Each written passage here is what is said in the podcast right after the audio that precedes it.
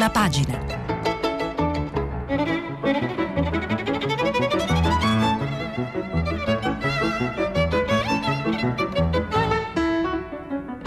Questa settimana i giornali sono letti e commentati da Federico Fubini, vice direttore del Corriere della Sera. Per intervenire telefonate al numero verde 800 050 333. Sms e WhatsApp anche vocali al numero 335 56 34 296.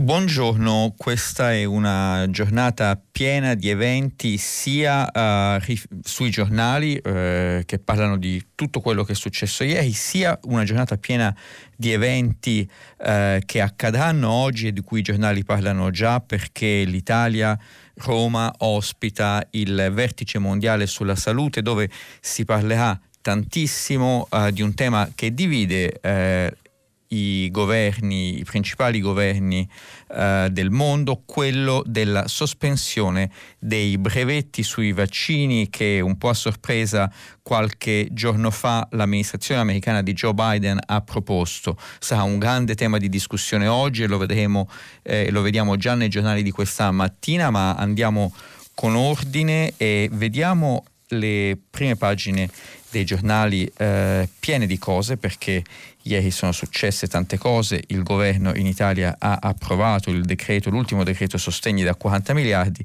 Corriere della Sera, Draghi 40 miliardi per il futuro, aiuti a imprese e giovani, fondi eh, dalla tassa di successione. Questa è un'ipotesi avanzata in un'intervista a 7 il settimanale del Corriere della Sera dal segretario del PD Enrico Letta e Draghi risponde non è il momento, questo è il titolo grande del Corriere della Sera che a centro pagina un'altra eh, notizia molto importante della notte, eh, Israele approva il cessate il fuoco dopo 11 giorni, eh, c'è una un inizio di tregua, non è neanche una vera e propria tregua, è un cessate il fuoco in cui si negozierà tra Gaza e eh, Israele eh, per eh, mettere fine al conflitto di questi giorni. Repubblica eh, eh, dedica il titolo grande proprio a questa proposta di Enrico Letta, la tassa sull'eredità,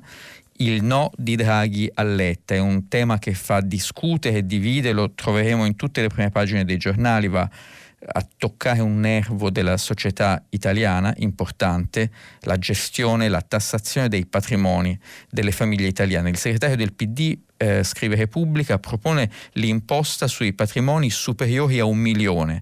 Serve una dote ai giovani. Il Premier risponde è il momento di dare, non di togliere.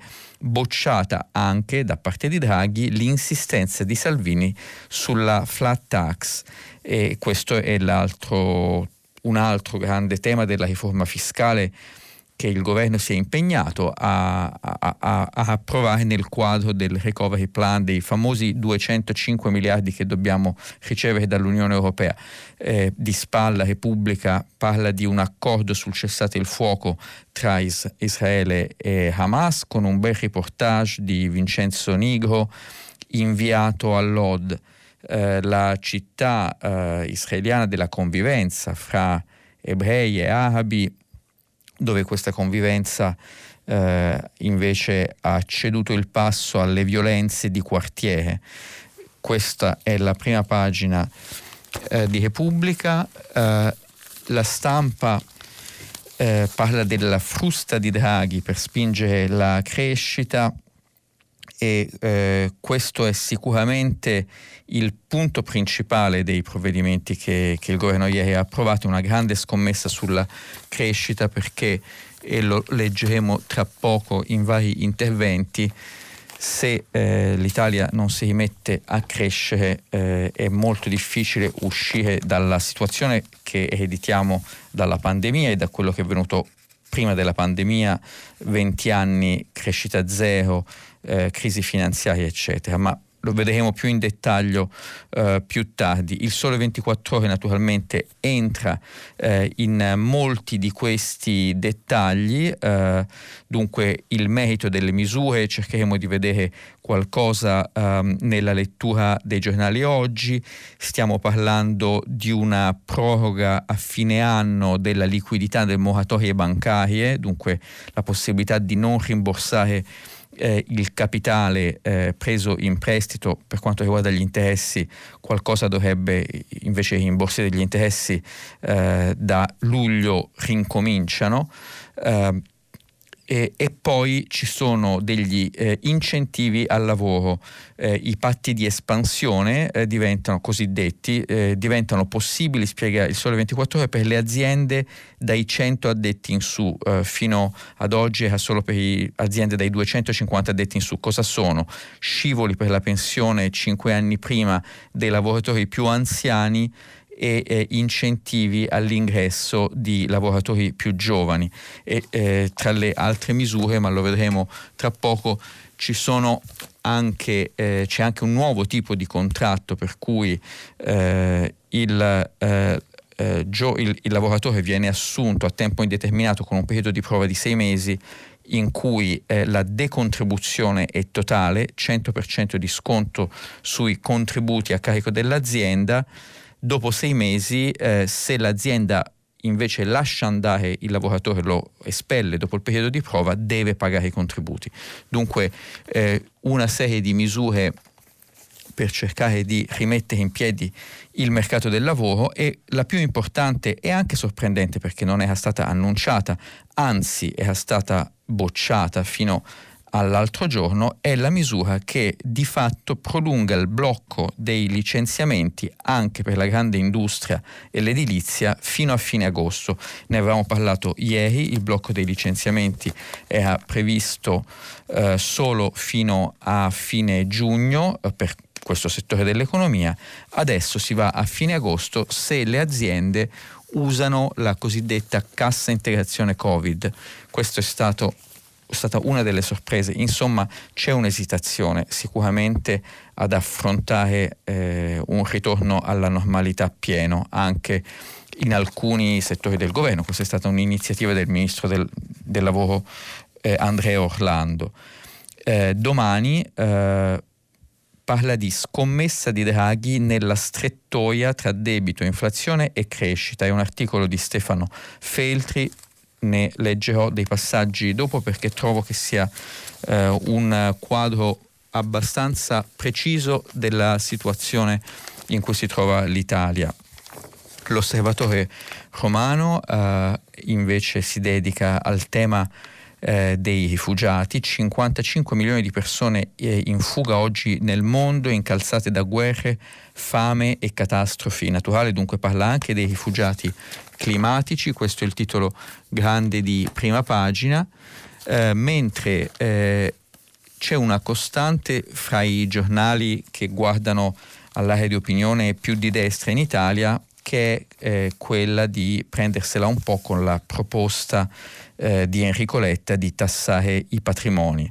Eh, il Tempo di Roma parla di vaffa di Draghi al PD tassatore, dunque eh, come dire, non si lascia sfuggire l'occasione di sottolineare che non gli piace questa proposta, eh, ma il titolo più interessante del tempo eh, trovo che sia un titolo un po' più piccolo, sempre in prima pagina, perché c'è un'inchiesta della FIGC, la Federazione Italiana Gioco Calcio, eh, sugli arbitri. Cosa hanno fatto? Gli arbitri sono accusati di avere gonfiato rimborsi spese per aerei, treni mai presi, insomma eh, c'è uno scandalo che eh, monta biglietti falsi e rimborsi. Che figura per gli arbitri? Alcuni arbitri di Serie A sono stati sospesi e una bufera sui, bufera sui fischietti, questa è una storia quasi di costume, eh, ma non solo di costume perché se si sono messi in tasca i soldi c'è qualcosa di più. Il giornale, eh, anche il giornale punta molto su questa proposta di Enrico Letta e parla di ossessione patrimoniale, sanguisughe a sinistra, insomma mh, mm, ci punta forte, ma trovo interessante nel giornale eh, il commento di Vittorio Macioce eh, che si intitola I veri nemici del recovery. Eh, vi leggo subito le prime due frasi perché da lì si capisce tutto. A frenare il recovery plan saranno tutti quelli che temono di perdere il potere di dire no.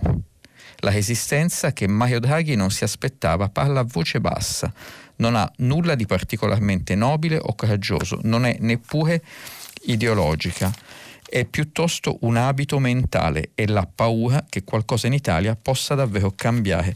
E questo è uno degli altri temi sottostanti a, anche a queste giornate di lavoro del governo, ma sicuramente anche dei prossimi mesi. Avvenire eh, si dedica a, al decreto sostegni parlando di eh, sostegno al futuro.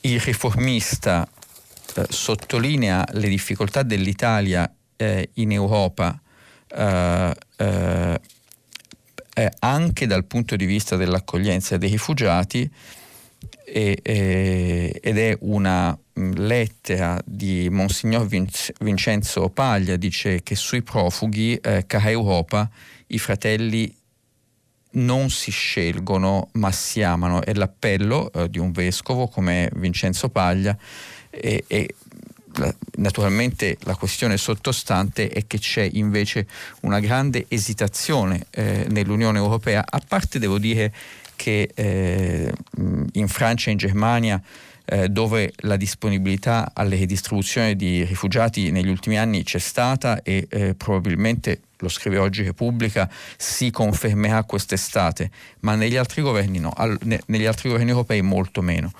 Il fatto quotidiano, attacca, come spesso gli accade, il governo Draghi con un fotomontaggio. Eh, la faccia è quella di Draghi, il corpo e gli abiti sono quelli di Louis XIV, Luigi XIV e il titolo è Il governo dei ricchi. Oggi si dà e non si prende. Eh, e, e, e, dice, Draghi dice no alla tassa eredità. Eh, sia appalti e licenziamenti liberi. In buona sostanza sembra di capire, sembra di capire che il foglio si schiera con Enrico Letta eh, sull'idea di una tassazione eh, delle successioni, mentre Libero eh, eh invece di dedicarsi a questo tema come tema centrale della giornata, eh, si concentra, e questa è una delle novità, abbiamo parlato del cambio di direzione di Libero, si concentra sulla sfida a destra e titola grande La verità sulla sfida tra Salvini e Meloni. È un servizio di Pietro Senaldi basato eh, molto su un sondaggio della sondaggista Alessandra Ghisleri che fa vedere territorio per territorio d'Italia eh, dove sono la Lega e Fratelli d'Italia eh, che si stanno eh, sfidando per la leadership dell'area di destra-centro, direi, o, o, di destra più che di centrodestra. E vi vado a uh, raccontare molto rapidamente quello che vedo nel grafico perché è interessante. Nelle isole Fratelli d'Italia è quasi al 20%, la Lega è al 2%, al sud la Lega è al 7% e Fratelli d'Italia è quasi al 19%. Al centro, e questo è l'aspetto forse più interessante, la Lega è al 20,3% nelle regioni del centro Italia, stiamo parlando di Lazio, Umbria, Toscana, Marche, eh, Lazio, Umbria, Toscana, Marche e basta. Eh, dunque la Lega è al 20,3%, Fratelli d'Italia nel centro Italia è al 22%, dunque Fratelli d'Italia è davanti alla Lega nelle regioni del centro, mentre eh, a nord-est la Lega è al 32% e Fratelli d'Italia al 17,6%, a nord-ovest, che include in questo caso anche la Lombardia, la Liguria e il Piemonte, la Lega è al 30,6%, Fratelli d'Italia al 17,4. L'ho trovato sinceramente interessante e volevo condividerlo con voi. Il manifesto, fra i vari titoli, si concentra anche sul summit che si terrà oggi a Roma, è il summit sulla sanità globale ospitato dall'Italia, eh, parteciperà anche se solo in forma digitale il presidente cinese Xi Jinping e ci sarà anche, e anche lei in forma digitale, la direttrice generale dell'Organizzazione Mondiale del Commercio, la eh, nigeriana Ngozi Okonio eh, Iweala. Eh, è un avviso al summit, eh, quello di cui parla il manifesto perché e, e naturalmente l'avviso è eh, che occorre una moratoria dei brevetti secondo il manifesto perché anche i paesi poveri, i paesi in via di sviluppo possano avere prima i vaccini contro il Covid.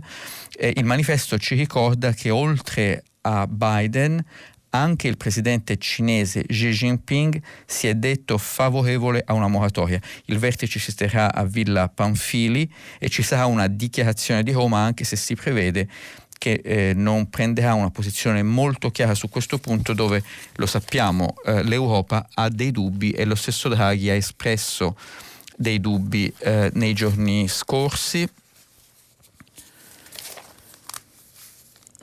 Il foglio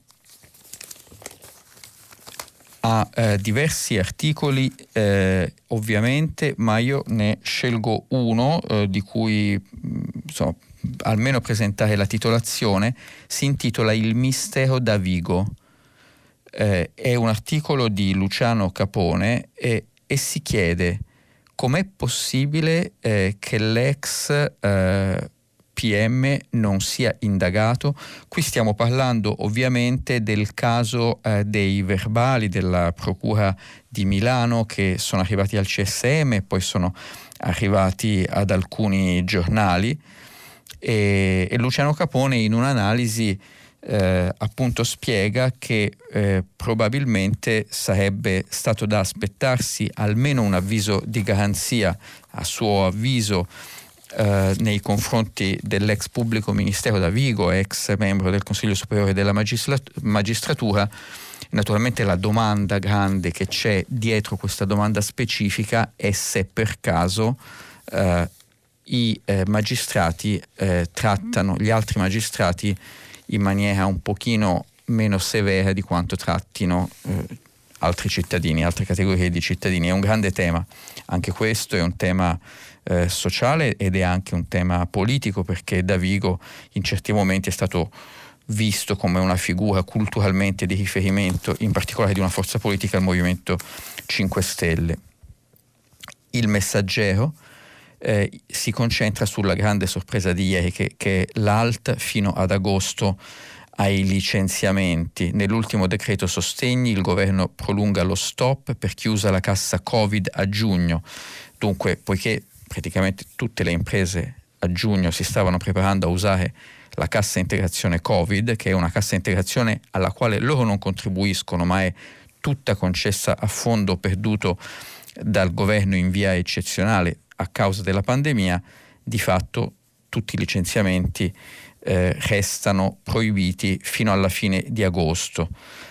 Eh, Draghi parla di un balzo del turismo e la crescita che accelera ma oggi è anche la giornata dei settimanali e vi vorrei eh, eh, dire che eh, Sette del Corriere della Sera ha questa intervista a Letta fatta da Massimo Gramellini che alla fine è il caso del giorno.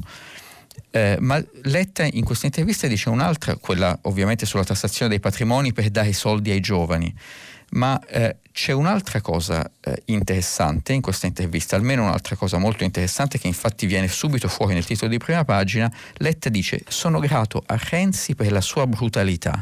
Cosa vuole dire? Vuole dire che poiché Renzi eh, con il famoso Enrico Stai Sereno nel 2003 mi ha fatto fuori in, in, in, quella maniera così brutale, non mi ha neanche concesso, come dire, una posizione di consolazione, mi ha costretto a reinventarmi, a reinventare completamente la mia vita e di questo gli sono grato. Lo trovo interessante.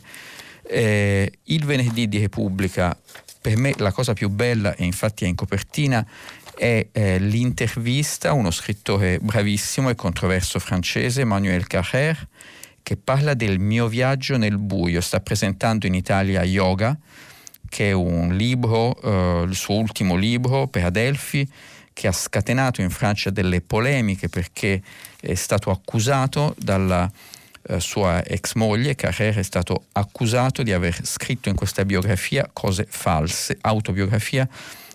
Non è una completa autobiografia, è un libro autobiografico in cui eh, l'ex moglie eh, Hélène eh, de, de Vienck eh, ha accusato Carrère di aver eh, dire, drammatizzato, esagerato e aver scritto sostanzialmente eh, cose non vere.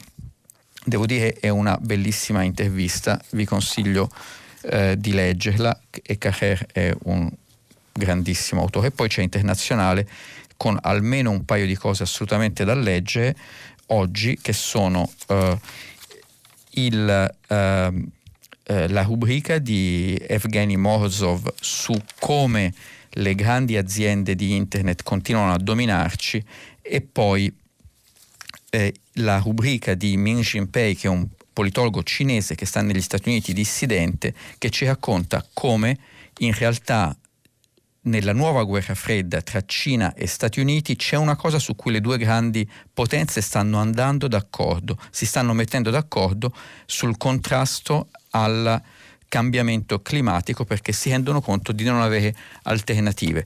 Ma vediamo un attimo i grandi temi eh, del giorno eh, che naturalmente partono eh, dalla, dal, da, dall'agenda di politica economica inevitabilmente che si incrocia con l'agenda politica e, e il tema che forse ha attratto la maggiore quantità di attenzione è quella della tassazione dei patrimoni.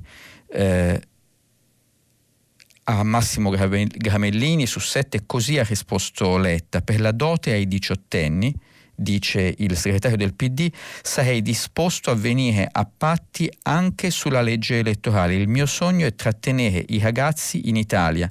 Il problema del nostro paese è che non fa più figli, ci vuole una dote per i giovani finanziata con una tassa eh, con una parte dei proventi della tassa di successione e un accesso ai mutui abitazione. L'idea di Letta, scrive Alessandro Trocino a pagina 5 del Corriere della Sera, è di intervenire sulle donazioni e sulle eredità superiori ai 5 milioni di euro.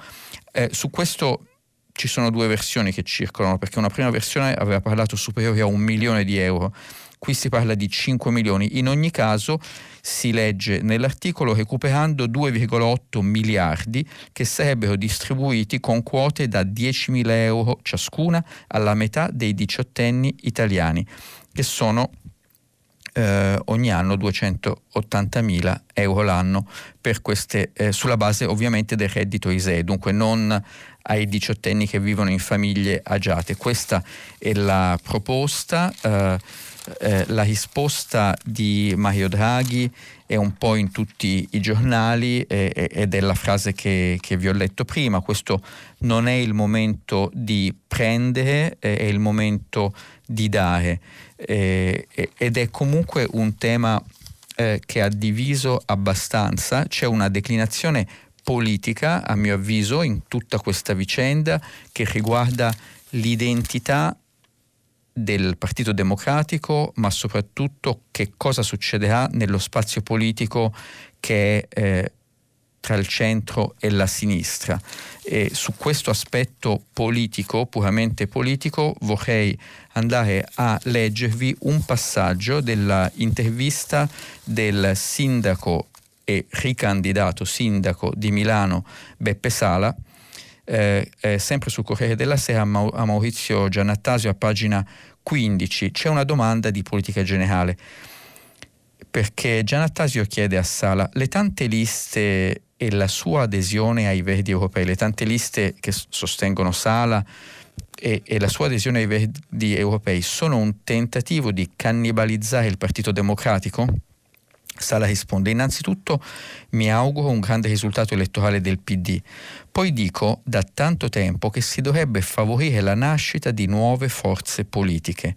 Se da Milano arrivassero dei segnali non sarebbe un male per il Paese. È chiaro che il PD è il mio azionista di maggioranza a cui porto grande rispetto, ma è altrettanto chiaro, e lo dico da anni, che bisogna aprire il campo. Bene, io credo che tutta questa vicenda, dalla tassa di successione a questa risposta di Sala, a, a tutto quello che si sta muovendo, al sostegno dato dal, dal, Fatto Quotidiano, che è sempre stato molto a favore dei 5 Stelle, a questa idea di, di Letta, eh, ci racconta questo travaglio che che è in corso nel mondo del centro-sinistra, dell'identità del centro-sinistra, quali sono i valori, quali sono gli elettori, quali sono i gruppi sociali. È, è uno dei grandi temi, credo, che sarà da seguire nei prossimi anni.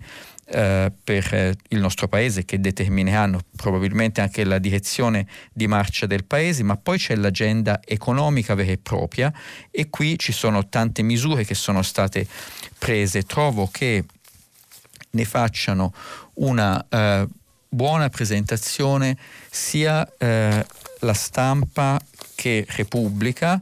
Allora vorrei andarvi a leggere alcune delle misure più in dettaglio perché eh, ce ne sono di interessanti che vanno veramente a incidere sulla vita delle persone e stiamo parlando di come sono stati spesi i 40 miliardi dell'ultimo decreto sostegni che effettivamente Draghi ha detto, prevedo che sia l'ultimo, non ci saranno altri scostamenti, deficit in più per aiutare gli italiani. Allora, per i giovani cosa si fa? E qui sto leggendo dalla stampa, pagina 4, diventa più facile per i giovani comprare casa. Le misure del Fondo Solidarietà Mutui per la prima casa vengono prorogate al, alla fine del 2021 e viene alzata da 35 ai 36 anni la soglia di età per l'accesso al fondo. In buona sostanza, da un lato si tolgono alcune tasse come l'imposta di registro, l'imposta ipotecaria e catastale se eh, le compravendite sono stipulate a favore di soggetti che non hanno ancora compiuto 36 anni. Dall'altro, in certe categorie di redditi ISEE al di sotto dei 40 mila euro l'anno di reddito familiare, e questa è la cosa più interessante, c'è una garanzia di Stato all'80% sul mutuo se il mutuo copre l'80% del valore della casa. In buona sostanza, garanzie pubbliche per le famiglie giovani a basso reddito che si indebitano per comprare la casa. Un tentativo molto eh, deciso questa volta eh, di aiutare i giovani a mettere su famiglia ed è, eh, eh mi sembra che questa sia una delle misure che va a sostegno eh, di, di, un tema che poi è venuto fuori anche in questi giorni, che è quello del calo delle nascite nel nostro paese. Bene, questa era una delle eh, misure che volevo sottolineare, così come ce n'è un'altra eh, che va eh, un pochino a cercare di disincentivare le fughe dei cervelli. Che cos'è? Nasce il Fondo Italiano per la Scienza, è un fondo con una dotazione di eh, 50 milioni nel 2021 e 150 milioni nel 2022 per finanziare la scienza di base. Sono tutte iniziative utili. Eh, eh, se posso fare un commento, anche se non è questo il momento dei commenti, ma è il momento di leggervi cosa c'è scritto nei giornali, eh, perché queste cose facciano una differenza, bisogna che siano persistenti, permanenti. Eh, non faranno mai una differenza se durano un anno, due anni e poi non riusciamo più a finanziarle. Eh, però sicuramente sono tutte iniziative che, che vanno nella giusta direzione. Ma eh, poiché stiamo parlando di economia che domina eh, i giornali di oggi, allora eh, vorrei prima di tutto eh, dirvi, e questo mi pare che sia nel Corriere della Sera, eccolo qua, che eh, oggi, eh, stamattina, stanno partendo per la Commissione europea, immagino sotto forma di banalissimamente email, le prime leggi di riforma previste dal Recovery Plan. In realtà siamo già in ritardo perché eh, apparentemente la deadline è scaduta, è scaduta ieri, abbiamo un calendario fittissimo di provvedimenti che dobbiamo scrivere, approvare, mandare a Bruxelles per avere questi soldi. Le prime eh, riforme previste sono la semplificazione di tutte le eh, procedure amministrative per lanciare gli investimenti, dunque eh, i via libera delle soprintendenze, i via libera eh, sulle questioni ambientali, eh, apparentemente il governo è arrivato ad un accordo e manderà le proposte, così come eh, si mette su una cabina di regia a Palazzo Chigi eh, che governerà eh, tutta la gestione degli investimenti e questa cabina di regia eh, apparentemente, scrive il Corriere della Sera, funzionerà un po' alla carte, cioè tocca al primo ministro decidere chi convocare e invitare nella cabina di regia a seconda dei temi di cui si parla. Si parla di investimenti nella sanità, allora ci sarà il ministro della, della, salute, ci sarà il ministro dell'economia, ci saranno le regioni e via e via a seconda dei, dei vari eh, eh, dossier aperti, eh, insomma eh, si incomincia a fare sul serio e il tempo stringe, abbiamo già bucato la prima deadline eh, del recovery plan anche se solo di 24 ore. Vi avevo detto che eh, però volevo leggere un attimo eh, il, l'articolo di Stefano Feltri sul domani perché a mio avviso fa il punto generale della situazione e scrive Stefano Feltri, le banche d'affari che osservano l'Italia e cercano di capire se il suo debito pubblico è sostenibile, si interrogano sul ruolo di Draghi, scrive Feltri. Riuscirà a tenere insieme la coalizione e a far passare le riforme? E se andasse al Quirinale nel 2022, il processo si interromperebbe subito? Da queste risposte dipende il tasso di interesse che l'Italia paga. A guardare l'andamento dei BTP, i titoli di Stato, sembra che l'effetto Draghi sia già svanito. L'Italia paga sui BTP a 10 anni l'1,05% di interesse all'anno, un tasso rapidamente cresciuto eh, fino al livello di novembre scorso, cioè il, il costo degli interessi sta tornando a crescere. Dietro il rapido aumento del tasso di interesse de- dell'ultimo mese, però non c'è ancora lo scetticismo sull'Italia, quanto piuttosto i timori per l'inflazione in Europa, nel mondo, causata dalla ripresa. Draghi su questo interviene con nettezza, con la stessa nettezza che usava alla BCE. Non c'è alcun problema, dice, l'inflazione in Europa è pari all'1,6%, è sotto al nostro obiettivo ed è eh, sotto per esempio al livello degli Stati Uniti dove ci sono alcune strozzature nelle produzioni, eccetera. In questo contesto, insomma, per l'Italia ci sono solo due grandi pericoli, scrive Stefano Feltri, che la situazione politica trasmetta messaggi di instabilità, mettendo a rischio quelle riforme che dai mercati e dall'Unione Europea sono considerate l'unica garanzia di avere un debito sostenibile, questo è il primo pericolo, e che la BCE annunci troppo presto una graduale riduzione del sostegno al debito italiano.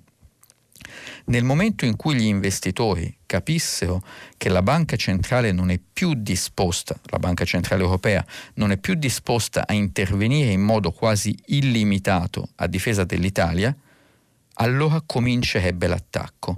Draghi ha ancora una tale influenza sui mercati che può guidare entrambi i processi, dunque può guidare queste aspettative e tenere a bada questi tim- timori finché tutto resta com'è ma per questo, a precisa domanda, il Premier ha cercato di bloccare ogni dibattito sul suo passaggio al Quirinale nel 2022. Ha detto Draghi ieri in conferenza stampa, è improprio, ad essere gentili, che si discuta del capo dello Stato quando è in carica. L'unico autorizzato a parlarne è il Presidente della Repubblica. E conclude Stefano Feltri, il PD invece continua a sperare in un prolungamento del mandato di Mattarella per chiudere la legislatura nel 2023, mentre la Lega di Salvini sogna di mandare Draghi al Quirinale e così andare al voto e conquistare subito Palazzo Chigi. L'equilibrio è delicato, basta un passo falso per deragliare e il conto dai mercati arriverebbe subito. Questo è un punto eh, mi pare molto completo su tutta questa vicenda, ma eh, poiché abbiamo ancora un attimo, io vi vorrei leggere eh, un paio di cose interessanti di giornata. Una, ve l'avevo detto, è, è, è almeno l'inizio dell'intervista eh, che eh, Anais Ginori su, sul venerdì di Repubblica fa a, eh, a Emmanuel Carrère eh, che incomincia così e poi c'è stata la debacle L'ultima volta che l'avevamo incontrato, Emmanuel Carrère era in un grande salone con cucina design a vista e ampie finestre dalle quali poteva osservare la scuola frequentata dalla figlia.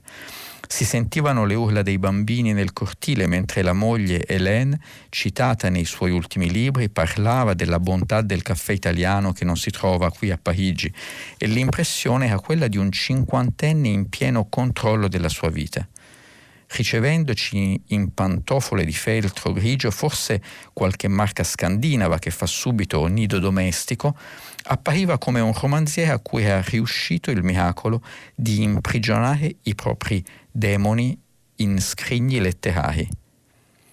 Bene, l'unica cosa che non è cambiata da quel 2015 sono le pantofole che indossa Carrera aprendo la porta di un appartamento un po' fatiscente, sempre nel decimo arrondissement, fra studi di produzione tv, parrucchieri africani e vecchi postriboli.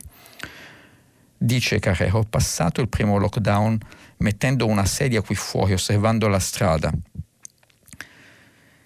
Racconta eh, lo scrittore mostrando una piattaforma di legno azzurro. La casa è vuota, come possono essere vuoti i luoghi di passaggio o vissuti come tali. Una scrivania con un computer, un divano di velluto liso, la locandina del dottor Givago e una foto seppiata di famiglia. Sono i miei antenati russi, spiega Carrer, dall'ego ingombrante e dispotico, sua la definizione anche se a modi garbati, quasi dolci. Ogni piega del volto sembra un tormento. Tra gli avi di quell'immagine c'è il nonno materno, la cui follia aveva indagato nel suo libro un romanzo russo. Dopo un ciclo favorevole, quasi un decennio, racconta Carrère, è arrivata appunto la debacle la passione con una misteriosa donna dei gemelli, il ricovero in ospedale psichiatrico, il divorzio, poi le accuse della moglie di aver scritto delle falsità in un libro presentato come libro biografico. L'ex moglie ha addirittura preteso di scomparire dal manoscritto. Bene, mi sembra un'intervista tutta da leggere probabilmente anche un libro tutto eh, da leggere per chi eh, ama i suoi libri, sicuramente una bella occasione.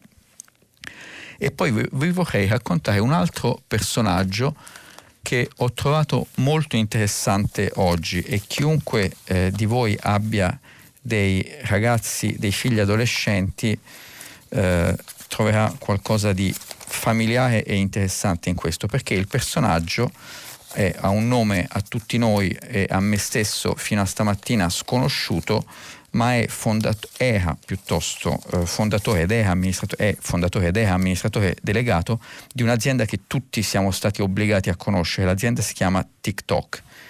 Lui si chiama uh, Jean Yimin e il suo ritratto, la sua storia la racconta Guido Santevecchi sul Corriere della Sera, pagina 24. Perché la racconta? Perché eh, eh, Jean Yimin è un uomo giovane, ha appena 38 anni, ma lascia, si ritira, si ritira il genio cinese di TikTok, il social network più amato dagli adolescenti, soprattutto dalle adolescenti anche giovanissime, e si ritira e dice scusate non sono un tipo social. Improvvisamente eh, eh, Jean Yimin ha scoperto di non essere un tipo socievole. Con queste motivazioni, poco plausibili, scrive Guido Santevecchi, eh, Jean Yimin ha informato i 100.000 dipendenti del gruppo che farà un passo indietro. La verità è che mi mancano alcune delle capacità eh, per fare il manager. Non sono una persona social, preferisco attività solida- solitarie come navigare online, leggere, ascoltare musica e fantasticare su ciò che è possibile, ha dichiarato nell'andare via. Stiamo parlando ovviamente di un miliardario che ha fondato un colosso. Ci dobbiamo credere? Bene, forse la questione è un pochino più complessa, scrive Santevecchi. L'anno scorso eh, TikTok ha finito nel mirino di Trump che accusava il social network cinese di spiare per conto di Pechino i 100.000 utenti americani. TikTok ha resistito a quell'assalto politico, ma forse dietro il ritiro del suo fondatore nell'ombra c'è la nuova offensiva lanciata dalle autorità del governo cinese contro l'industria tecnologica. Il caso più clamoroso, forse ne abbiamo parlato negli ultimi giorni, è la scomunica di Jack Ma, il profeta di Alibaba ma è uscito di scena anche a 41 anni Colin Huang, il fondatore della piattaforma di e-commerce eh, Pinduodo. In buona sostanza cosa succede? Il governo cinese, che eh, il Partito Comunista cinese, che ovviamente pretendono e hanno un monopolio del potere, iniziano a capire che questi, questi grandi eh, soggetti tecnologici stanno diventando così forti che a lungo andare rischiano di sfidare anche il potere politico del partito e, e, e di qui l'iniziativa del Premier Xi Jinping per ridimensionarli, dopo averli fatti crescere, per mostrare al mondo e soprattutto all'America che anche la Cina ha dei colossi tecnologici, ma adesso la Cina ne ha paura.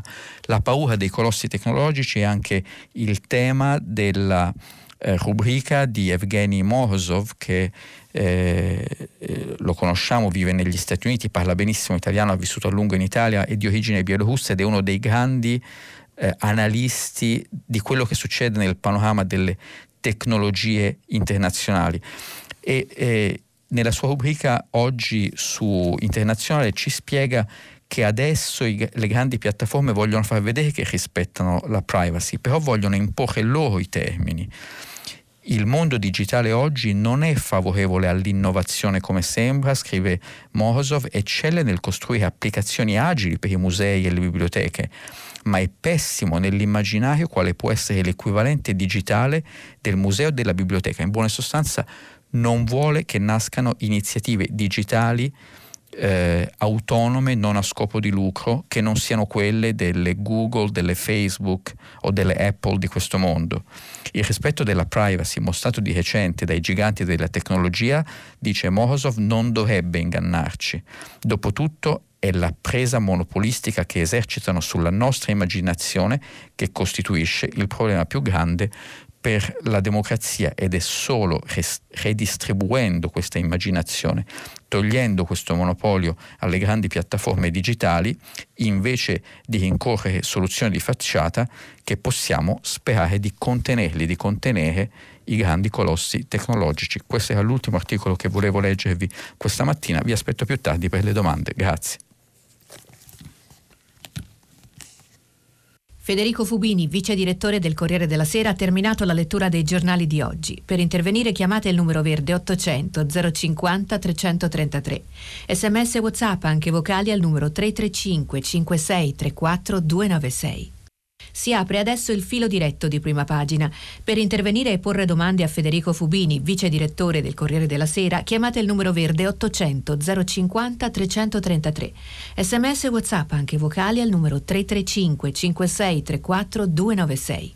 La trasmissione si può ascoltare, riascoltare e scaricare in podcast sul sito di Radio 3 e sull'applicazione RaiPlay Radio. Pronto?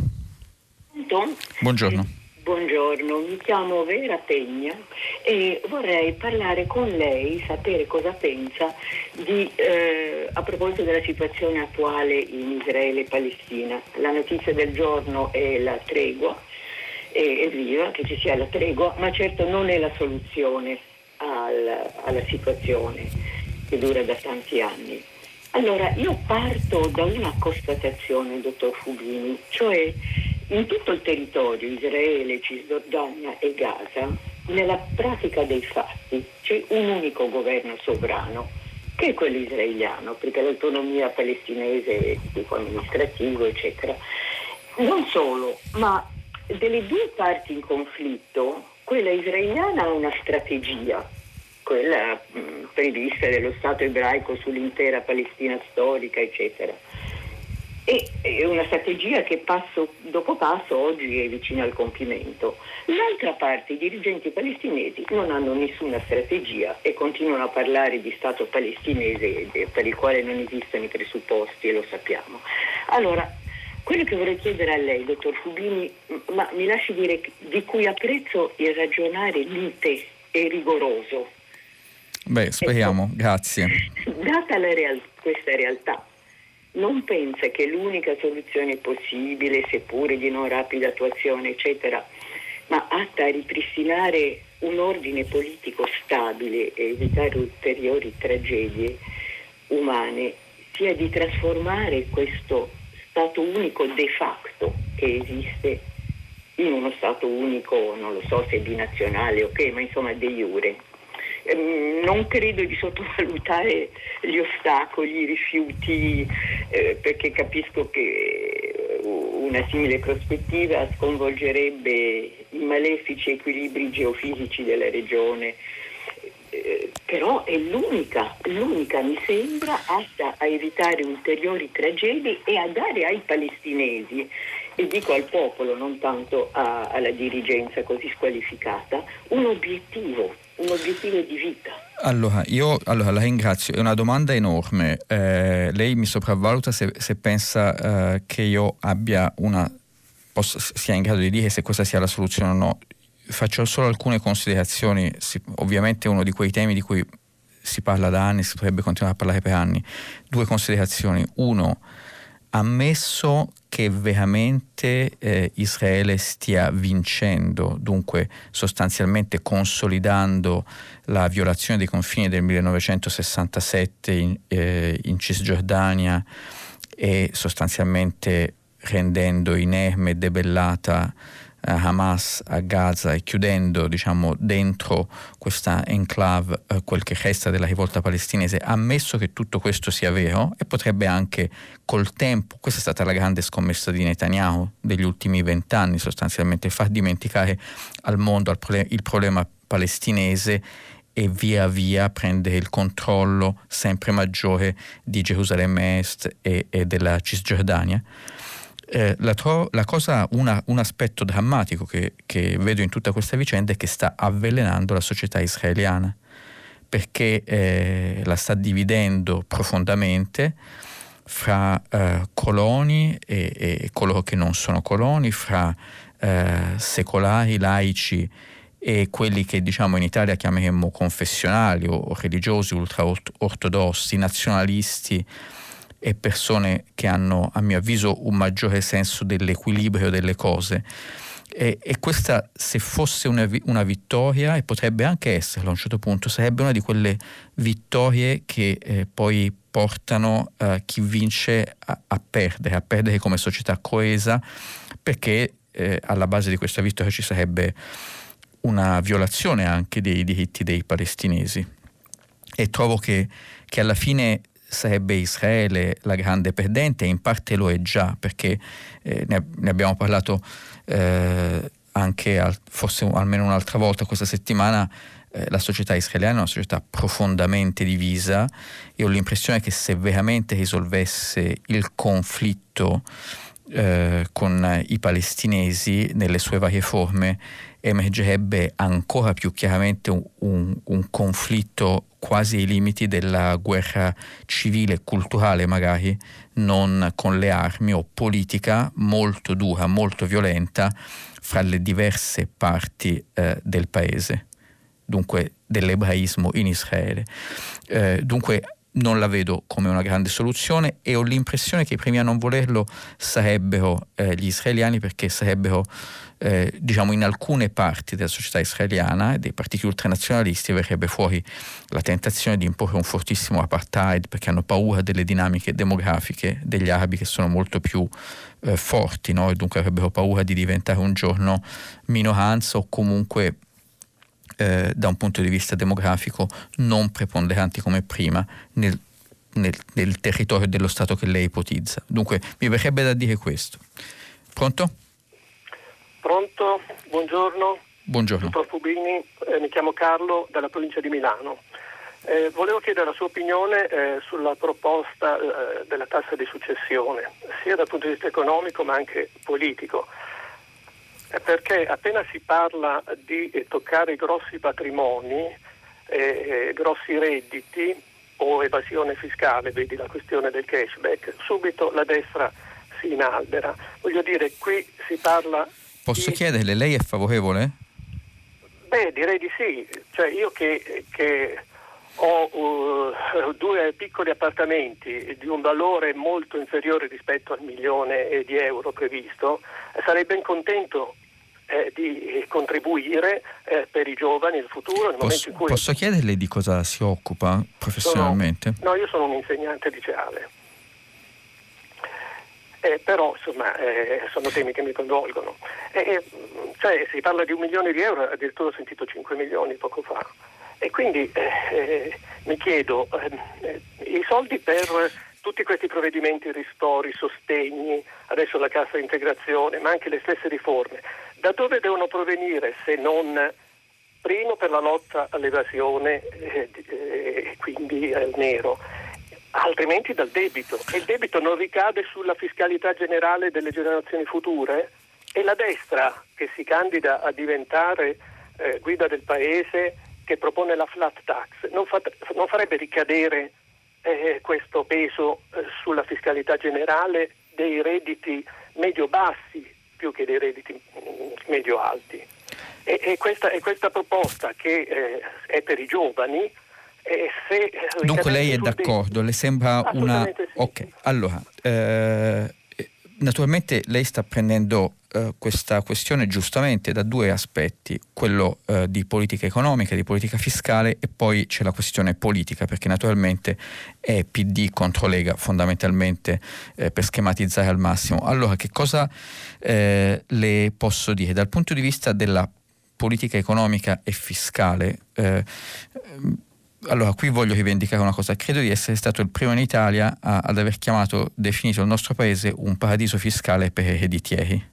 Ok? Noi eh, siamo di fatto eh, un paese ad alta pressione fiscale eh, dove però gli ereditieri godono delle condizioni eh, migliori eh, nel confronto internazionale fra i paesi di un simile livello di sviluppo economico, peraltro avendo in generale un risparmio delle famiglie sia sotto forma di immobili sia sotto forma di eh, valori finanziari, sia depositi ma anche eh, titoli eh, di, vario, di, vario, di, varia natura, abbiamo dei patrimoni molto importanti. Siamo arrivati ad avere un uh, patrimonio delle famiglie che è nove volte il reddito nazionale se si mette insieme tutto.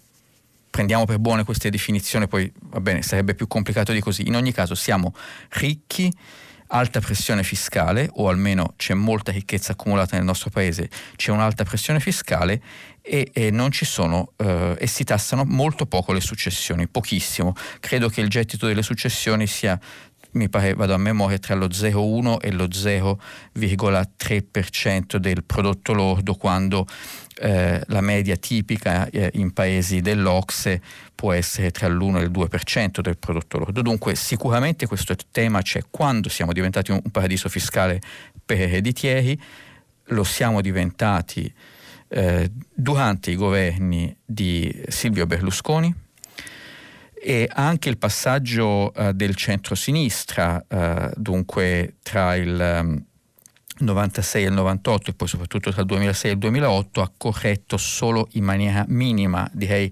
omeopatica, questa distorsione che indubbiamente c'è nel nostro sistema fiscale e in qualche modo la popolazione ha sempre accettato perché ci sono tante famiglie che hanno tanto risparmio accumulato in varie forme. E questo è qualcosa su cui in generale bisogna intervenire? Secondo me sì, secondo me sì. Um, però c'è poi la questione politica eh, della proposta che ha fatto Letta ed è interessante la risposta che ha dato Draghi. Draghi ha detto due cose. Ha detto punto numero uno, questo non è il momento di togliere, cioè di mettere tasse, di chiedere sacrifici perché veniamo da un crollo del prodotto interno lordo dell'8,9% l'anno scorso, ne abbiamo parlato ieri, se uno guarda bene i numeri della disoccupazione è il 25% della forza lavoro effettiva. C'è uno studio di eh, Walter Passerini, che è un uh, giornalista molto esperto di mercato del lavoro, che lui mi ha mostrato eh, ieri, che mostra che il numero effettivo di disoccupati in Italia è di 8 milioni. No? Dunque eh, siamo in una crisi sociale ed economica, non è il momento di tassare. L'altra cosa che Draghi ha detto è che le riforme fiscali si fanno complessivamente, non si prende un mattoncino qua, si, si, leva, si toglie, si sposta, poi se ne prende un altro di là, che è un po' la logica che ha portato il eh, sistema fiscale italiano ad essere un abito di arlecchino pieno di pezzi, di sgravi, di cose squilibrate. Dunque per me eh, eh, non lo farei così. Ci sarebbe un tema politico, so che sto diventando troppo lungo, perché secondo me la domanda vera a cui cerca di rispondere Letta è un'altra e non è di politica economica, è, è una domanda politica, è ma il PD a quale blocco sociale si rivolge? Perché in fondo questo partito che lui si è trovato a guidare come papa straniero, si definisce un papa straniero perché la curia non si metteva d'accordo su, su chi elegge, hanno chiamato lui papa straniero che stava a Parigi. Il PD ha governato negli ultimi dieci anni sempre ha governato con l'austerità di Monti, ha governato con eh, i 5 Stelle assistenzialisti e populisti, ha governato con gli ex amici di Berlusconi ai tempi di Alfano, ha governato con lo stile bleriano di Renzi, ha governato sempre in tante chiavi, sta governando con Draghi. È il partito di sistema, ma nell'essere partito di sistema ha governato sempre meno che nell'anno e pochi mesi del populista di, di, Lega e 5 Stelle, no? è stato sempre al potere, però nell'essere sempre al potere ha perso la sua base sociale. Devo dire che non mi stupisce che sia un insegnante non solo col massimo rispetto ma ammirazione per il suo mestiere, perché questa è diventata la base sociale del PD. Eh, dipendenti pubblici, pensionati, non è più riuscito a parlare alle persone che hanno più bisogno nella nostra società e forse questo tentativo di Letta, vedremo se maldestro o non maldestro, riuscito o non riuscito, non lo so, lo vedremo, però è un tentativo di ritrovare una base sociale magari fra i giovani. Eh, aggiungo un, un, un, ricordo personale di, di, come il PD ha perso la sua base sociale. Eh, qualche anno fa, eh, mi pare fosse il 2015, ero a Repubblica e mi appassionai su un tema, c'era un caso, uno, non ricordo esattamente i dettagli, ma uno scandalo, erano spariti soldi per l'aiuto eh, alimentare in Italia, non c'erano più i soldi per comprare l'aiuto da distribuire alla Caritas, a queste organizzazioni qua che lo davano alle famiglie e ce n'era tanto bisogno. Repubblica la sparò grande in prima pagina, due pagine dentro. Io credevo che il giorno dopo sarebbe venuto giù il mondo, che il governo all'epoca del PD avrebbe preso iniziative, eccetera, accadde nel silenzio, cioè il PD si era dimenticato dei poveri. Sono arrivati i 5 Stelle, plausibili, non plausibili, secondo me poco plausibili, infatti si stanno dilaniando fra di loro, con la proposta di reddito di cittadinanza hanno sbancato. È la dimostrazione che il PD ha perso la capacità di guardare a quelli che hanno bisogno. Ora, Letta si rende conto che deve allargare la sua base sociale, al di là di questi gruppi di garantiti, e, e ci sta provando. Se ci riuscirà lo vedremo, credo, nei prossimi mesi e anni. Pronto? Eh, buongiorno, sono Piero dalla Val d'Aosta. Io volevo intervenire sulla questione della Presidenza della Repubblica. Eh, per, eh, sono molto critico su entrambe le posizioni, quella di Salvini che vuole Draghi al Quirinale semplicemente per liberarsi dal, dal governo, dalla, dalla, da Palazzo Chigi e anche la posizione di Letta eh, la considero, cioè il fatto di voler riproporre eh, due, ancora per due anni eh, la presidenza Mattarella, intanto è un modo per eh, tirare per la giacchetta il presidente che non, non va mai bene. Il fatto che ma lei è sicuro che Letta voglia mantenere Mattarella al Quirinale?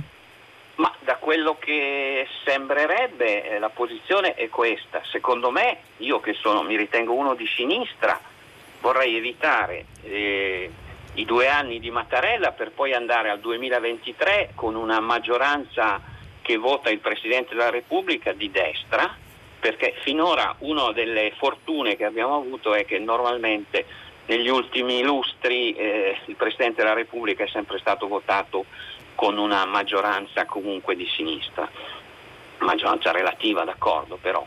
Per cui eh, secondo me né la posizione di eh, Salvini né quella di, di, Letta secondo me sono eh, auspicabili.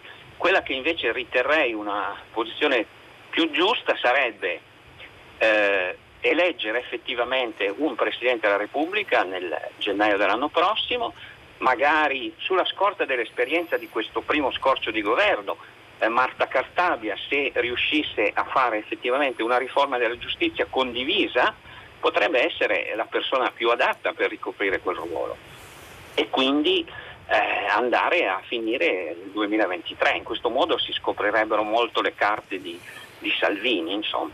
E poi le volevo dire un'ultima cosa che la riguarda personalmente, mm-hmm. nel mhm. senso che mi ricordo che nel suo intervento, nel suo passaggio ultimo a prima pagina, aveva sostenuto eh, in maniera critica eh, la, eh, posiz- la, la, posizione che si stava delineando di un eh, uomo solo al comando eh, lei era molto critico su queste soluzioni all'italiana e adesso volevo capire se continua a essere di questa idea o sulla scorta dell'esperienza di questi mesi di, di Draghi la pensa in maniera diversa. Io per quel che può valere ero molto d'accordo con lei, però adesso siamo in questa situazione. Ma ha fatto due domande difficili, allora provo a prenderle eh, una per una. Allora, eh, tema Presidenza della Repubblica, vita della legislatura, eccetera. Allora, io non lo so, ok, eh, ehm, cosa succederà ovviamente e devo dire che non è che siamo tanto abituati a fare tutte queste speculazioni su chi sarà eletto Presidente, anche perché poi le dinamiche no, delle elezioni del Presidente della Repubblica sono sempre sorprendenti sorprendenti anche per gli stessi protagonisti, dunque inutile stare a speculare. Dico solo una cosa, eh, mi sono fatto uno schemino delle cose che noi dobbiamo fare eh, l'anno prossimo per prendere questi eh, benedetti miliardi del recovery dal quale ormai l'abbiamo capito, dipende il fatto che l'Italia resti in piedi. Allora, gi- entro giugno noi dobbiamo fare la riduzione del tax gap, cioè ridurre l'evasione fiscale, rafforzare la compliance, mi spiace sono tutte parole in inglese in questi piani, però insomma il rispetto delle regole fiscali, la riforma di prevenzione in ambito sanitario, ambientale e climatico, adozione di una nuova strategia nazionale per l'economia circolare, la semplificazione e accelerazione delle procedure per l'attuazione degli interventi contro il dissesto idrogeologico, questo entro giugno. A luglio presentazione del de- disegno di legge annuale per la concorrenza 2022 con rimozione delle barriere al mercato per le derivazioni idroelettriche e del gas naturale. Entro l'anno dobbiamo fare la riforma degli, istituti di ricovero e cura a carattere scientifico, la riforma del reclutamento dei docenti, la legge sull'istituzione della scuola di alta formazione per il personale scolastico, l'adozione di un piano nazionale per la lotta al lavoro sommerso, la riforma del diritto fallimentare e i eh, eh, decreti attuativi delle riforme di giustizia, razionalizzazione delle norme sui controlli pubblici delle attività private e eh, i eh, decreti attuativi sugli appalti, le semplificazioni in materia di ambiente, semplificazioni in materia di investimenti anche nel mezzogiorno. Questo è il programma del 22. Ora, se c'è un'interruzione della legislatura con eh, Parlamento che sostanzialmente non lavora per tre mesi prima delle elezioni o quattro mesi prima delle elezioni, altri due mesi dopo le elezioni, poi si devono mettere d'accordo, poi si litigano, io trovo che diventa impossibile attuare il recovery plan e dunque ci perdiamo i soldi. Per questo io non lo so cosa succederà nel 2022, però eh, è del tutto evidente che non ci possiamo permettere eh, una eh, di, di, fronte a questi impegni che abbiamo preso e sottoscritto e da cui dipendiamo, non ci possiamo permettere, a mio avviso, di eh, andare a elezioni anticipate nel 22, ma questa è la mia opinione di cittadino di fronte a quello che leggo, che è la scaletta degli obblighi, cioè de, l'agenda di governo che qualunque governo italiano, non questo, ma qualunque governo italiano dovrà rispettare. Per quanto riguarda l'uomo solo al comando, quello che continuo a pensare, Draghi sta chiaramente facendo un ottimo lavoro e sotto gli occhi di tutti. Il punto è che eh, alla fine la nostra democrazia si deve decidere a funzionare normalmente. Eh, non è possibile che noi continuiamo a oscillare eh, dai, diciamo, da, da, due poli opposti, che uno è qualunque forma di promessa populista e l'altro quando stiamo sbandando completamente affidarci a tecnici che, sono, che non hanno eh, mai eh, presentato i loro nomi in un'elezione, che non hanno un partito. E, e, poi magari c'è la reazione dell'opinione pubblica che si affida al populista dopo, poi di nuovo il populista non riesce a gestire e richiamiamo un altro tecnico. Non, trovo che non sia un modo eh, sano eh, di una democrazia, per, per una democrazia eh, di funzionare e personalmente trovo che gli italiani sono ampiamente pronti invece a, ad avere degli uomini al comando. Eh, Draghi insomma non, non, si è mai candidato a essere primo ministro, è stato chiamato in una situazione di stallo, dunque è meno male che è stato chiamato, però c'è un'anomalia nel nostro sistema politico, questo io continuo a pensarlo e non è con i tecnici eh, con i tecnici risolvono le emergenze, ma non è con i tecnici che noi possiamo pensare di andare avanti, no? Pronto? Senta, dopo questa lettura del cahier de doléance di quello che dovrà fare l'Italia, se riuscirà a farlo, io voglio porre in evidenza uh, il problema dei candidati sindaci. Ieri lei in passant a ci ha parlato del rifiuto, come oggi ripropone il mattino, del candidato sindaco per il centro-sinistra dell'ex rettore Manfredi della Federico II, il quale ha evidenziato il problema del dissesto finanziario del comune di Napoli, contro il quale si era battuto per dieci anni De Magistris, eh, paragonando Napoli a Roma, dicendo che Roma aveva dei finanziamenti, Napoli no. Ora stamattina sul giornale Il Mattino c'è l'intervento del sindaco Nardella e si evidenzia che questo dissesto finanziario non riguarda solo Napoli che è la città più cattiva d'Italia da questo punto di vista, ma riguarda anche Torino, Palermo e tanti, e tanti mille altri comuni che hanno di questi problemi. Allora delle due l'una, o si interviene e si interviene da uh, questo punto finanziario aiutando grandi città ma anche piccoli centri perché i comuni gestiscono un sacco di cose o no, o sbaglio, Dalla, dai servizi socioassistenziali, il traffico, eh, l'immondizia, ecco, lo sappiamo già. Ora il problema è riusciremo a fare delle leggi speciali. Io vorrei ricordare la legge speciale su Napoli del 1904 dove Francesco Saverio Nitti creò un tessuto operaio industriale alla città e cacciò fuori la camorra delle municipalizzate dal comune di Napoli. Ora eh, lei dice che c'è bisogno di uomini, ma abbiamo per Napoli e per altre città uomini della statura di Francesco Saverio Nitti? Mi perdoni perché effettivamente qua se, se il comune va in dissesto finanziario e viene commissariato come si fa? Allora, eh, scusi, sono noioso ma la riporto dagli uomini alle cose, perché affidarsi all'eroe di turno eh, c'è sempre quest'alia che se poi l'eroe di turno non c'è siamo nei guai. Dunque, torniamo dagli uomini alle cose e vediamo, allora, lei ha ragione, non è solo Napoli a essere, il dissesto non è stato dichiarato ma è sostanzialmente lì eh, ed è un grosso dissesto, 5 miliardi, c'è una lista che non finisce più, ce l'ho um, nel mio telefono. Adesso se vuole gliela tiro fuori, ma dovrei leggere decine e decine e decine eh, di nomi di eh, comuni e anche parecchie province che sono o in situazione di deficit strutturale grosso o dissesto conclamato, anche non piccoli.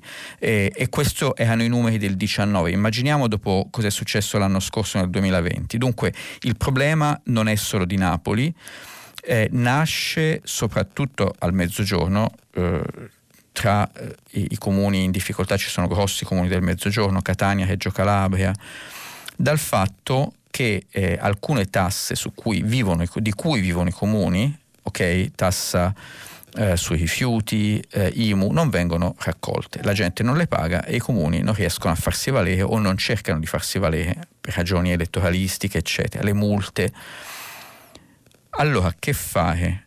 Eh, quando i comuni vanno in dissesto, generalmente funziona, c'è una piccola troica all'italiana. In buona sostanza, stato fatto ultimamente. Qui c'è un parlamentare che ne è occupato molto, che, che, è Luigi Mahattin di Italia Viva, che è un grande specialista di queste cose. Eh, ci parlavo anche, anche ieri. Quello che i comuni, diciamo, lo Stato fa con i comuni è va bene, i tuoi debiti eh, ti, te li pago io attraverso Cassa Depositi e Prestiti, ti, ti, ti, faccio un prestito a 30 anni, potrai rimborsare tra 30 anni eh, via via no? una grandissima spalmatura dei debiti, in cambio però tu devi razionalizzare, ridurre le spese, chiudere le municipalizzate, licenziare le persone. Per esempio Alessandria l'ha fatto.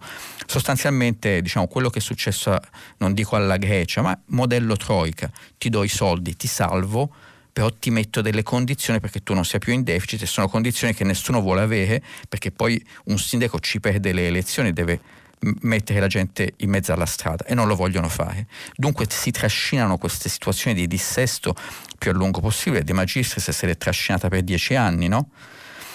Allora, è, è una situazione senza uscita. Intanto perché queste spalmature a 30 anni la Corte Costituzionale ha detto chiaramente che non sono costituzionali e poi nessuno vuole accedere al dissesto perché non vuole affrontare i sacrifici. Allora troviamo una via d'uscita. Io vedo Mahattin fa una proposta che non trovo per niente male, cioè eh, sarà brutto, sarà antipatico, ma alcune imposte comunali vengono messe in bolletta, in modo che la gente non può evitare di pagare. Eh, I comuni hanno le loro entrate e in cambio di questo mettiamo dei dissesti meno draconiani che non implichino così tanti sacrifici sociali che nessun sindaco li vuole affrontare e usciamo da queste emergenze perché alla fine poi sono tutti i cittadini, la cittadinanza a pagarne le conseguenze. Faccio una parentesi scusi, anche qui sono un po' lungo, sulla città di Roma, che è l'eccezione in Italia.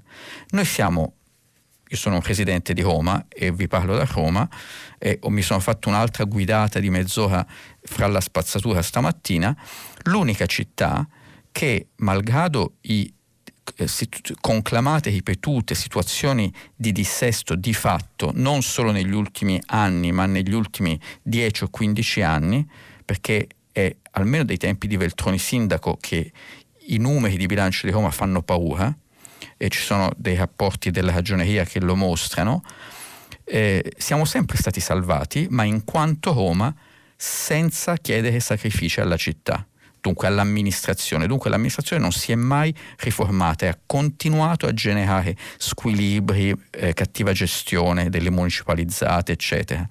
Dunque questo è l'eccesso opposto, non si può, come dire, salvare senza chiedere nulla in cambio. Si crea quello che gli economisti chiamano l'azzardo morale, il rischio morale, cioè tanto sappiamo che possiamo fare deficit, possiamo gestire male, ci salveranno.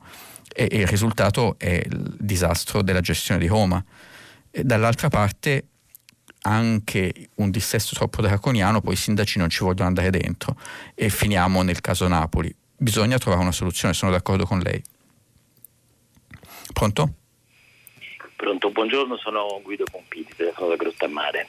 Buongiorno. E voglio parlare di una cosa di cui si è parlato molto in questi giorni, e cioè dell'invecchiamento della popolazione italiana con tutti i problemi che ne seguono e direi che questo invecchiamento poi ha due vie, una è quella mancate, della mancanza di nascite e l'altra è quella dei giovani che non trovando lavoro emigrano. e direi che si è parlato di varie cure e tutte mi sembrano molto intelligenti, da dare maggiori servizi alle famiglie e anche dare la dote ai diciottenni come suggerisce Letta, però nessuno ha parlato di un problema secondo me fondamentale che è eh, la burocrazia, cioè quando in Italia è difficile fare qualsiasi cosa, è difficile quindi immaginare di un futuro e, farsi, e fare un'attività, eh, poi è normale che i giovani debbano andare via e si crei, io credo, addirittura dando la dote, senza aver risolto il problema della burocrazia, dando la dote di cui parla Letta, penso che si crei quasi un azzardo morale, cioè si pensa di poter continuare a dare eh, doti, dare altri servizi, eccetera, senza migliorare quello che è un problema di fondo dell'Italia che vive in questo momento in modo particolare, che è quello di una burocrazia totalmente assurda, inefficiente. Noi dovremmo copiare le best practices da altri paesi. E Posso chiedere eh, lei di cosa si occupa? Scusi. Sì, eh, io mi occupo di immobiliare, di, okay. di progetti immobiliari. Ok. E, scusi, mi può ripetere da, da dove chiama? Guardi, io uh, sono residente a Grottammare, però ho vissuto per molti anni all'estero. Ok. E tornando in Italia dove? mi sono accorto, eh, a New York, mi sono accorto dell'assurdità del, del funzionamento della burocrazia. Per quello lei dice, per quello lei dice i giovani non riescono a, a, prendere le iniziative, eccetera. Ho capito, sì, va bene. Il contrario di quello che succede negli Stati Uniti, dove invece è molto facile. Perfetto, no, grazie mille. Scusi, ero curioso perché mi interessava capire da dove veniva la sua osservazione, eh, da quale esperienza. Allora, no, interessante, e ha ragione completamente. È chiaro che se ci sono talmente tanti ostacoli all'ingresso nel mondo del lavoro in qualunque forma dei giovani, eh, i giovani vanno via. Ora, non dovrei dirlo perché poi i lavori se ne parlano solo quando poi sono messi sul giornale, però mi sto guardando un po' bene eh, i numeri eh, e devo dire, dunque resto un po' vago, però devo dire che se uno guarda bene i numeri si conferma esattamente quello che lei dice eh, per quanto riguardano anche le, le, ehm, i giovani. Aggiungo però un'osservazione. Eh, perché eh, non vorrei che si cadesse nella illusione che tutto dipende se noi facessimo un po' meglio quella regola di qua, questa regola di no, questo o quella regola. Eh, allora io ho provato a fare un lavoretto molto semplice, cioè, ho preso tutte le province italiane, no? sono, quanto sono 104, 106 province, e andare a vedere quali sono i fattori che incidono sulle nascite. Allora, perché si dice sempre, eh, non, non si fanno bambini perché non ci sono asili nido. Allora sono andato a vedere come sono cambiate le nascite, l'ho messo in confronto alla densità dei, dei posti in asilo nido e le devo dire che non c'è nessuna correlazione. Dunque le nascite sono eh, diminuite di più o, o, di meno, magari sono aumentate senza nessuna correlazione con la densità di posti negli asili nido, dunque da 0 a 3 anni. Poi si dice l'occupazione femminile è perché le donne non riescono a lavorare, non ci sono due redditi in famiglia, per quello non si mettono i figli al mondo. Sono andato a vedere negli ultimi dieci anni come è cambiata l'occupazione femminile, provincia per provincia, e l'ho messa eh, in confronto, l'ho raffrontata con l'evoluzione delle nascite, come sono cambiate le nascite.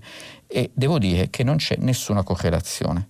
Alcuni posti è molto aumentata l'occupazione femminile, ma le nascite sono diminuite di più e viceversa, non c'è correlazione. Sa su cosa c'è veramente la correlazione più chiara e più stretta eh, riguardo alla evoluzione, delle, alla tendenza delle nascite? È come è cambiata l'età media delle donne provincia per provincia. Ora, io non voglio dire che non è importante avere più posti in asilo nido o che non è importante dare opportunità alle donne di lavorare, perché è evidente che bisogna avere posti in asilo nido e bisogna dare opportunità alle donne lav- di lavorare. Quello che voglio dire è che c'è un problema di base, cioè che dopo decenni di denatalità il numero di eh, persone eh, fertili in Italia è molto basso rispetto alle dimensioni della popolazione. Dunque c'è un problema strutturale di questo tipo e sta diminuendo perché la popolazione sta invecchiando. Dunque tutte le politiche, quelle che lei dice, quelle sugli asili nido, eccetera, sono tutte molto importanti. Però eh, c'è un problema strutturale più grande che evidentemente ci deve imporre, uno, di cercare di tenere i ragazzi in Italia, dargli dei buoni motivi per stare in Italia, ma secondo me qui dico una cosa controversa anche di ragionare in maniera più aperta al tema dell'immigrazione, perché eh, altrimenti noi abbiamo proprio questa finestra di fertilità che si sta chiudendo ed è un problema del nostro paese. Pronto? Sì, buongiorno, sono Laura da Venezia. Eh, chiamo perché ieri abbiamo appreso da un articolo del Corriere che mh, mm, il 7 e l'8 luglio si svolgerà a Venezia il G20. Venezia verrà blindata già dal 20 giugno, questa era l'anteprima, e verrà posta interamente in zona rossa. E, mh, mm, la città vive di turismo, sta cercando di eh, rialzarsi e questo sarà un colpo durissimo. Il nostro sindaco ha già espresso immenso gaudio perché per lui la città è una vetrina, è il centro storico della Venezia di terraferma lo ha espresso chiaramente. Cioè lei in sostanza non vorrebbe che il G20 eh, delle finanze si svolgesse a Venezia? Io non è che non voglia, che cosa posso, come posso dire che io non voglio? Io ricordo i G7 degli anni Ottanta che hanno procurato disagi perché bloccare il traffico dei vaporetti significa Senta. interrompere la vita della città. Ma ci può anche stare forse. Senta, Ma guardi, scusi, la interrompo in perché zona- siamo... Scusi, se- prego, mettere Venezia prego. in zona blindata e zona rossa già dal 20 giugno mi sembra un colpo durissimo. Guardi, eh, io eh, adesso devo vedere i dettagli perché non riesco a credere che eh, la circolazione a Venezia venga del tutto proibita 20 giorni prima, perché il G20 è tra il eh, 7 e l'11 di eh, luglio, ok? Dunque mi sembra un po' anticipato, probabilmente ci saranno delle misure. Detto questo, eh, a me sembrerebbe una cosa buona se riusciamo a tenere un vertice internazionale in Italia dopo essere stati chiusi eh, eh, nelle nostre case davanti ai computer. C'è sempre il discorso eh, NIMBY, no? not in my backyard, però da qualche parte lo dobbiamo fare, forse può essere una vetrina che incoraggia altre persone dopo ad andare a Venezia. Comunque questa era l'ultima domanda, noi ci fermiamo qua, dopo il giornale radio Edoardo Camurri conduce pagina 3 a seguire le novità musicali di primo movimento. E alle 10 come sempre tutta la città ne parla approfondirà un tema posto da voi ascoltatori. Potete riascoltarci sul sito di Radio 3, io intanto vi auguro una buona giornata, grazie.